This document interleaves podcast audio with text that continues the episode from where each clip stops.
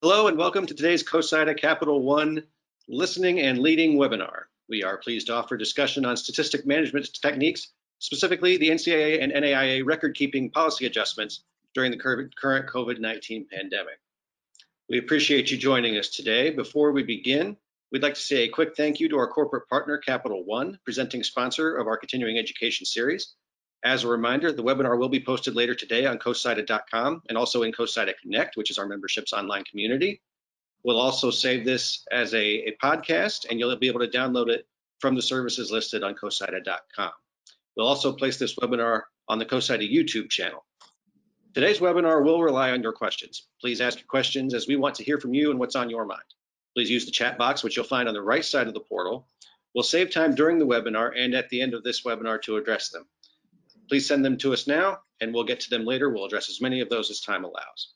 Today's webinar uh, will bring in each of our presenters individually. They're going to have different uh, uh, aspects of all of this they're going to talk about. We've got uh, representatives from the NCAA. We've got uh, David Worlock, the Director of Media Coordination and Statistics, uh, Sean Straziscar and Jennifer Rodgers, who are both Associate Directors of Media Coordination and Statistics. and we also have Brad Cygan, the Director of Athletic Communications for the NAIA. We will uh, work in questions as appropriate. The rest we will hold uh, for the end of the webinar. So uh, to start off, uh, we'll like to bring on uh, David Worlock, who's going to talk about uh, you know the SID community and the workloads and challenges and, and all the different scenarios you know we're, we're considering that we might be facing as we start up our next academic year. David? Thanks, Clark. It's great to be with you all today and appreciate everyone out there for taking time to participate on this call. Uh, it's obviously an unprecedented time uh, in our history as a country and certainly within athletics communications. And uh, we know the challenges uh, that you're currently faced with and, and, the potential challenges that lie ahead. And with that, you know, our staff is working on contingency plans in case there are um, more unprecedented times in terms of our, our workload. And specifically, what we're talking about and what we're thinking about as a staff um, would, would include a late start to the fall sports season and um, if those were to lead over into the winter sports or even the spring sport. We've seen some people suggest that football could be played, for example, in the fall. So we understand that's going to be taxing on our end, but that's just a fraction of how it will be on several sports information staffs across the country. If, for example, we had fall sports, winter sports, and even spring sports uh, for those sports uh, like baseball and softball that are starting in early February, um, all going on at the same time. And so we want to be completely prepared for that scenario should it play out. Uh, we hope that it doesn't, and, and we're optimistic that it won't, but we don't want to be caught flat-footed uh, in the event that we have scenarios where we have uh, multiple seasons uh, going on um, against each other. We're used to it uh, on some level, of course, because basketball certainly bleeds into lacrosse and baseball, softball season, uh, but uh, this could be something of um, uh, unparalleled uh, comparison, and so we, we just want to be prepared for that. And you know, we're going to think of some ideas on how we can help, and we don't have anything definitive in place by by any means, but one of the things we want to get across in today's webinar is we want to hear uh, ideas from the COSIDA membership and how they would like to see things play out. Do we eliminate daily statistic updates for some sports? Do we just go to once a week or maybe twice a week? Uh, do we, um, you know, do anything to help with anything we can do to help with the workload of the sports information staffs at all three division divisional levels is something we want to be a part of in terms of um, coming up with solutions. And so today we're not here to outline any of those solutions, but we want you to think in terms of um, how you wish to attack this because, you know, especially in the, the one or two person shops, how you're going to handle that is, is, is going to be tricky to say the least. And we want to be um, helpful in that regard, and so we're open to, to your suggestions uh, on those on those uh, matters. Um, the other thing we you know we want to talk about and make sure everyone is aware of um, are the statistical plaques. Uh, the, the plaques are something that um, you know, people have been in the business are, are very fond of, whether it's an SID or a coaching staff member, administrative member, or obviously the student athletes. Uh, unfortunately, just like uh, everyone on campuses and, and in conference offices across the country, we are faced with some some difficult budget related decisions. And one of the things that's going to be in place for the 2021 academic year will be a reduction in the plaque program that we have. We are going to still provide individual champion plaques uh, to student athletes uh, during uh, the fall, winter, and spring uh, 2021 academic year. Uh, we are not, however, providing the team plaques, nor are we allow, uh, providing the second individual plaque that the school typically has. We are, however, are going to offer the school the opportunity to, purchase the plaque. I believe they're around $80 or so per plaque. Um, so we wanted you to be aware of this. This is, this is going to save um, our staff, you know, several thousand dollars to say the least. And it's unfortunate, but it was something we had to do to contribute to the NCAA's um, across the board budget reduction, uh, which is going to total in the hundreds of millions of dollars. So every department was impacted by this and media coordination and statistics not excluded from that. And so uh, that was one of the areas in which, you know, we were able to, to make sacrifices. It's not something we want to do. It's not something we want to continue moving forward after the 2021 season. Uh, but we thought it was important to make you all aware of that um, this year and, and well in advance. And also, again, remind you that schools will have the opportunity to purchase a plaque and you can contact any of us on the media coordination statistics staff for information on how to do so. Clark, I'll turn it over back to you. Great, that sounds great. Excellent, excellent uh, information there for David.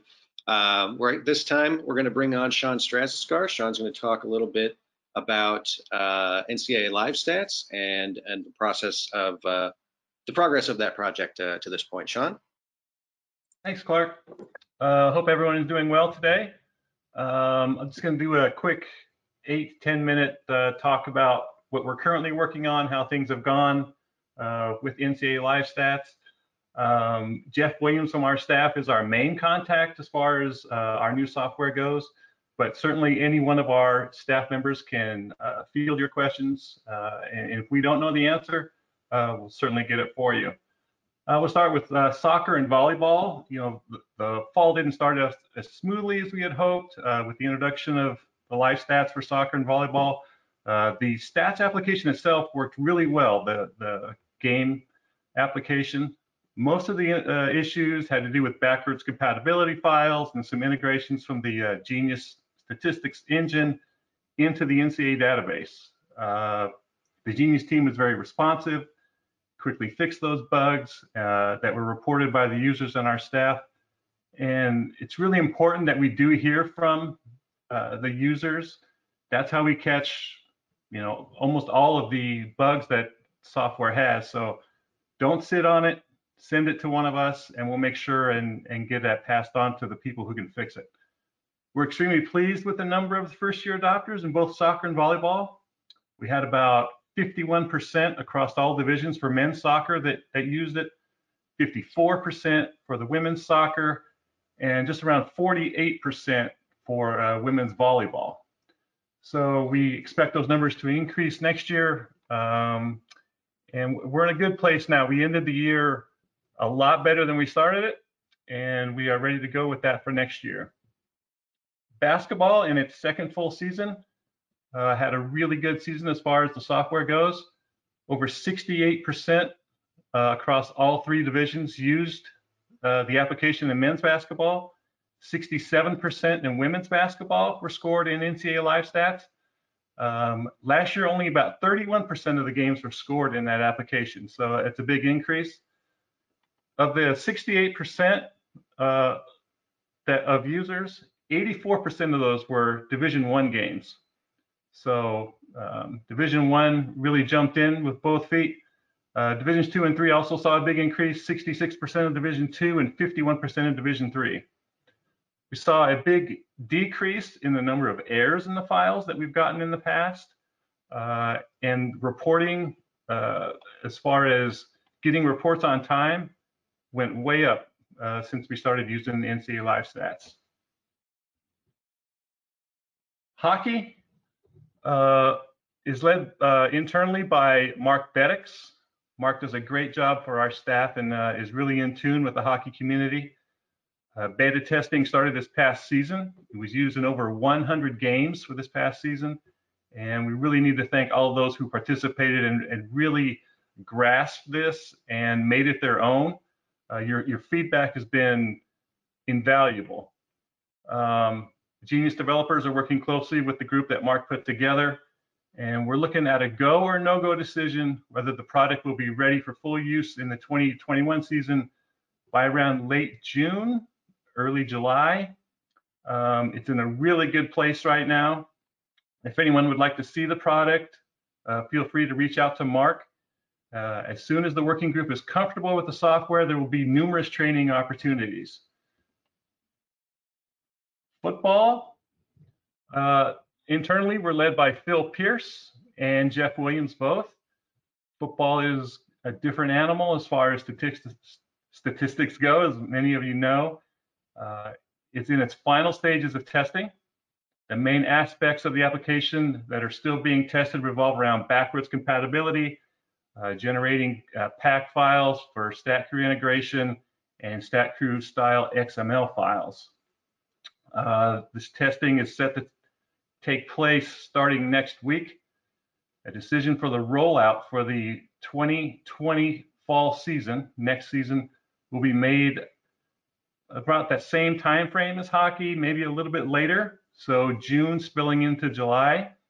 Um, and, and we'll communicate that to the membership as soon as that is, that is made. We're going to be very conservative before rolling out football.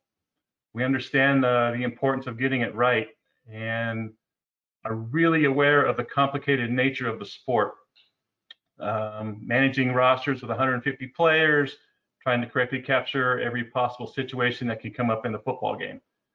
So we're going to be very careful on that rollout. Um, our staff is going to think long and hard and make sure that the working group is very comfortable with it, plus the developers that we have working uh, on the Genius side, plus our IT staff.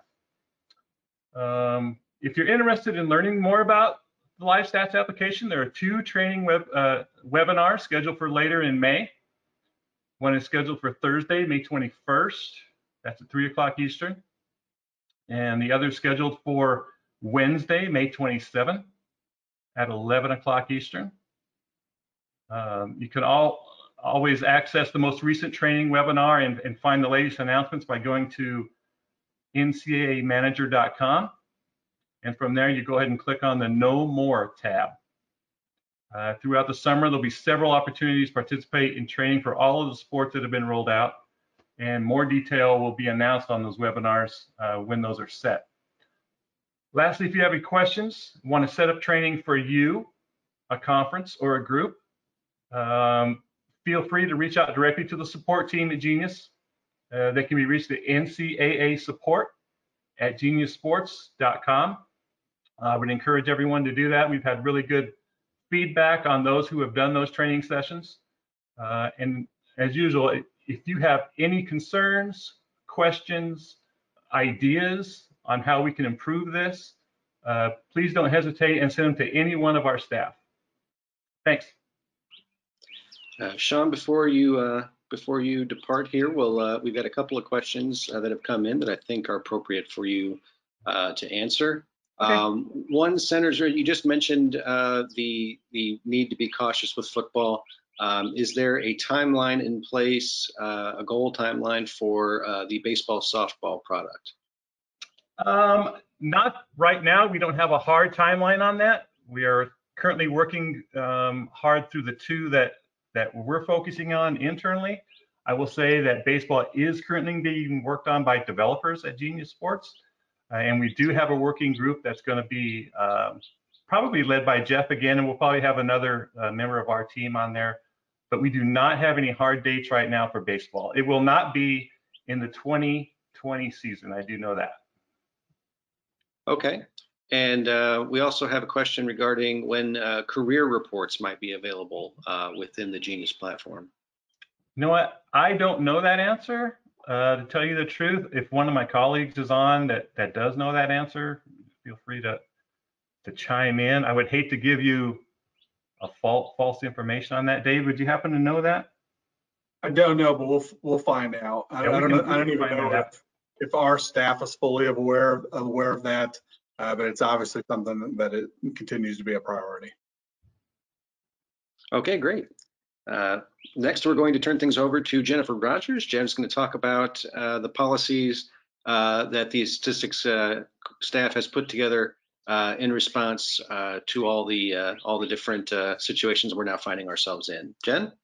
Thank you very much. So we know that we've been in a unique position with some of our stuff, especially with spring. So I'm going to touch on winter first. I think that's a little easier to go through, but then obviously as you have questions, I've seen some in the chat already. We'll try to get to all of those, but I'm going to give you a high level look at um, the document that we put together that was linked. If you need to find it, it is in our stats policies and it is in Appendix B, which I think starts on page 30.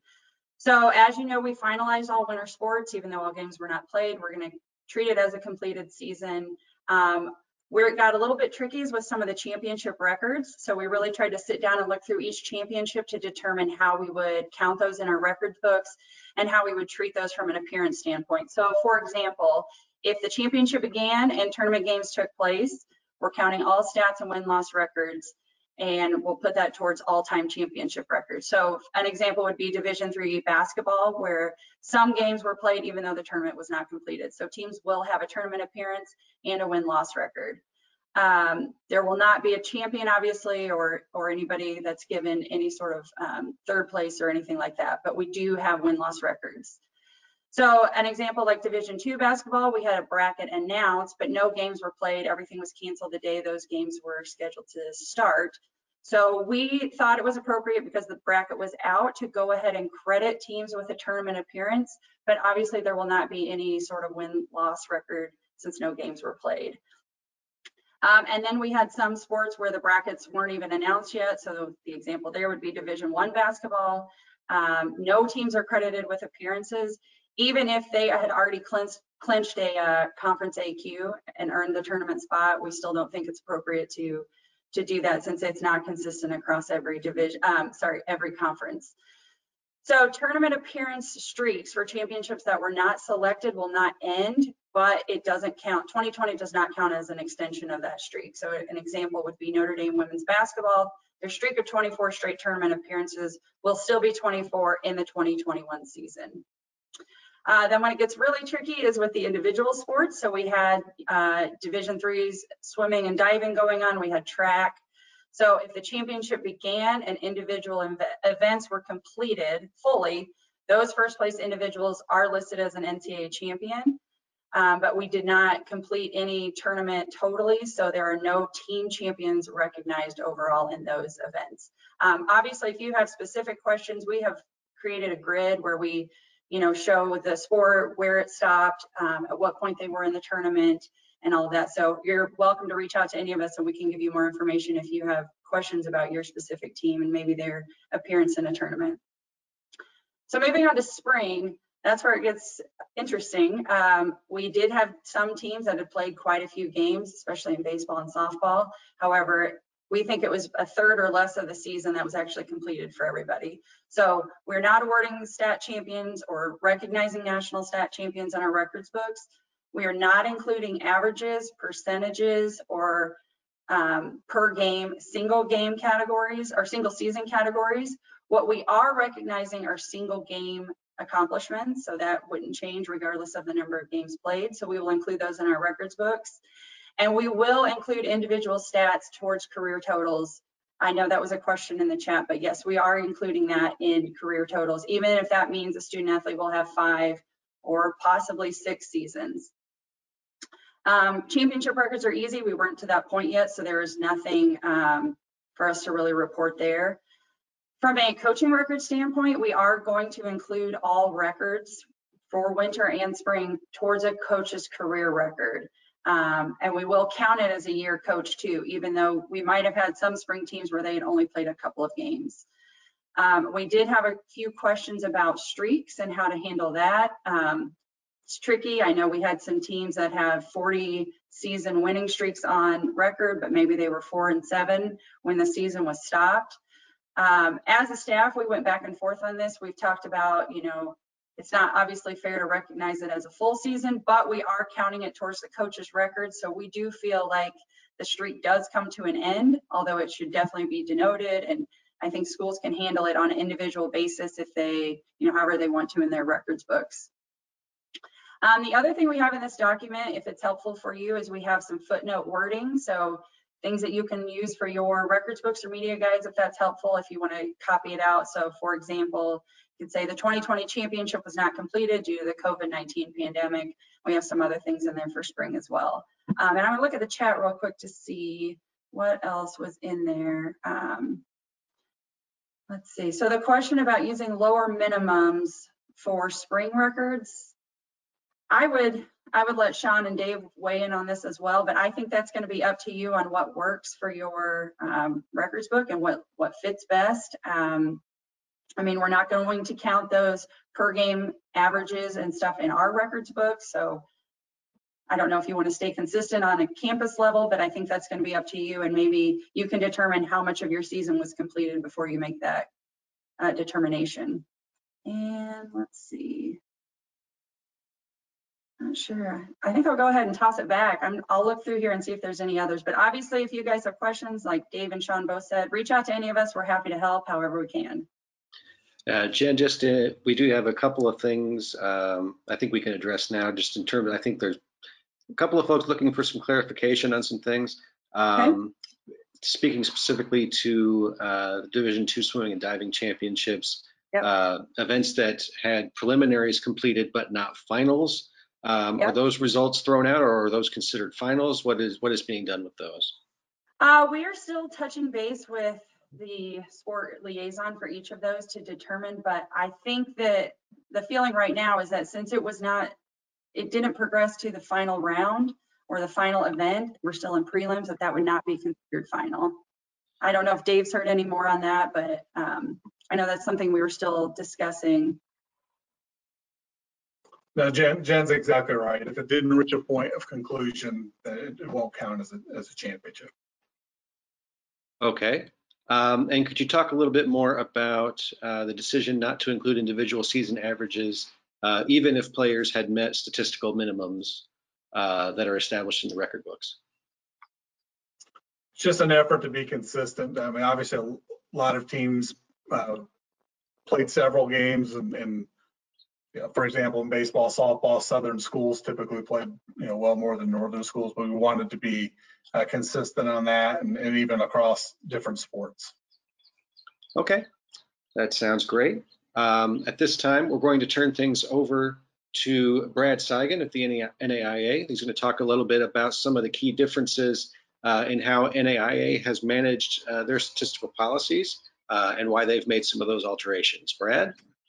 Yeah, thanks, Clark. Um, and obviously, I think this is a uh, a time that that we really had to be very careful with uh, the decisions we made. Uh, not only make them quickly, but make sure that uh, that we consulted the right people too. So all the decisions we made uh, as we move forward, uh, we did in consultation with the with NAI SIDA, their stats committee, wanted to make sure that everyone was being consulted on that uh, before we took it to our National Administrative Council for approval. But uh, but really, what we had to do is we had to look at things from just a fairness perspective and a little bit of consistency perspective too, about how not only we wanted to handle things, but how NCAA was handling things as well, trying to be fair to collegiate student athletes across the board. I think we there's really only one adjustment that we really made uh, from what NCAA uh, had done, but I think the first thing we really thought about were winter sports and how are we going to uh, attack that. Uh, the main thing that we wanted to do first and foremost is make sure that appearances could be counted. So uh, any appearances, even like like Jen said, that uh, for NCAA that were uh, anything that was announced that we had announced any selections or uh, qualifiers, we wanted to make sure that those appearance, appearances absolutely counted in the record book. So that was one of the first things that we did. Um, we're, we're pretty much the same thing down the board with win losses, uh, with anything that was played out uh, in our championships. Uh, no champions are being crowned in the NAI that of, of a championship that was not completed. So that was important to us as well. Uh, no sense in, in trying to reinvent the wheel there. Uh, spring, we really came into some some tough decisions in terms of how we wanted to attack this. Uh, and really, I think the the hardest piece for us was to eliminate those season average records, those uh, season uh, not not about season totals, but the season averages.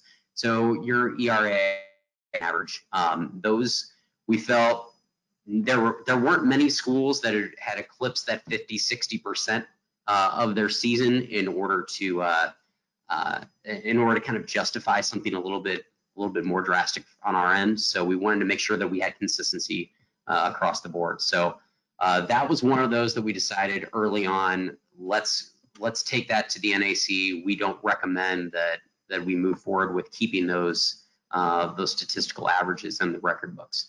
Uh, but in terms of uh, single game records, uh, single game totals, things like that, we, we, decided to keep all of that.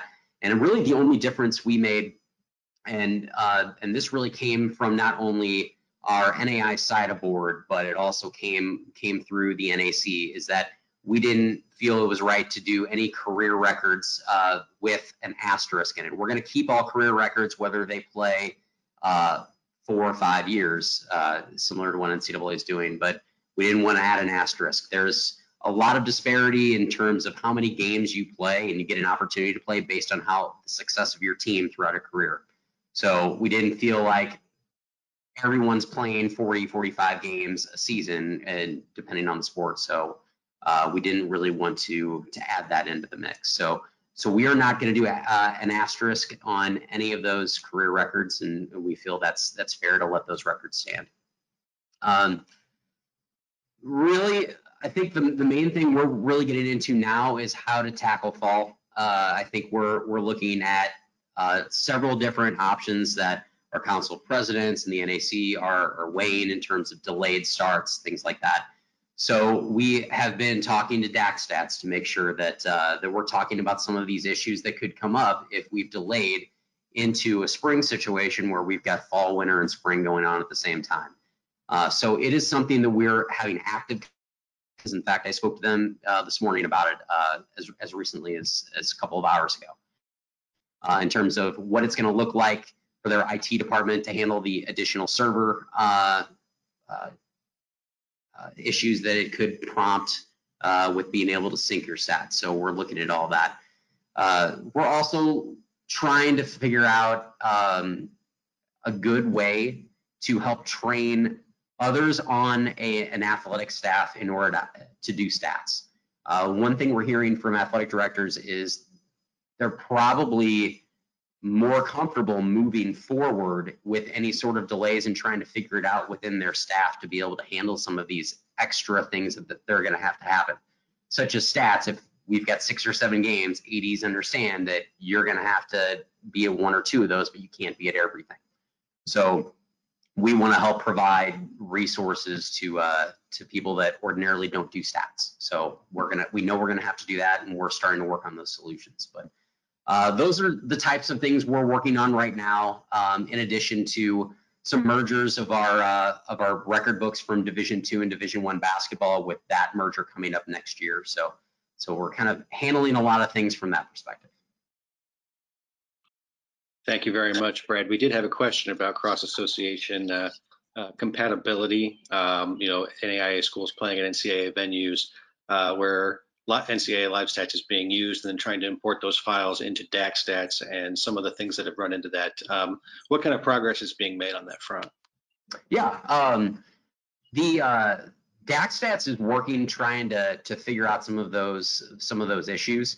Um, they're they're trying to work on that alongside Genius. Um, I think there's always going to be some compatibility issues. They're they're doing their best on it. Um, some of those questions will probably be on the Genius end too of, of how they're able to help DakStats and, and get those files in a in, in a better way. I know in the past with Stat Crew, they were able to work with Stat Crew to get some of those things ironed out. I don't know exactly how communication is going with DakStats and Genius, so I don't know how much I can answer that. But I do know they have been communicating and and they're aware of those issues. Okay. Um, and with regard to uh, some of the uh, policies that Jen mentioned for the NCAA, is that you know the NAIA's approach to uh, you know a number of years uh, years coached by coaches, coaches records, uh, win streaks of winning seasons. Uh, are you applying similar policies toward how those are counted? Yes, absolutely. Um, we've uh, we're taking the same approach that the the coaches uh, the coaches wins will be counted uh, throughout our championships and through the end of the regular season stoppage uh, of spring sports. So um, since the stats are going to remain intact, uh, we felt it was only fair for the coaches' records to remain intact as well, and that creates that consistency. Okay, great. Um, we do still have some time for some questions, so if users want to get those in, they can feel free to do so. Uh, we do want to bring the NCAA folks back up. Back up. We do have a question here about uh, LiveStats, um, and the question is uh, regarding uh, how schools might be able to help backfill some of their historical data and records uh, within the LiveStats platform, um, such as uh, days before the the single game XML uploads were available. Um, it, it is is that something that's that's on the radar uh, of Genius at this point? Uh, yeah, there will be a way for them to do that uh, at some point, but right now the, the focus has been to, to get the applications where they're working uh, as far as game applications go, season reports, conference reports. Um, but yes, it, it is on their radar, um, but they, that is not going to be their main focus at this point. Okay, that's that's great. We're trying to just go through and make sure that we've answered everybody's uh, answered everybody's questions here. I think um, I think we're all set. Uh, David, you mentioned uh, is there a, an email uh, address that people should use, or or um, what means should they use to get in contact with you all uh, with uh, with general questions or or things that come up after this webinar that that maybe people aren't thinking about right now? Uh, would you mind turning your microphone on, David?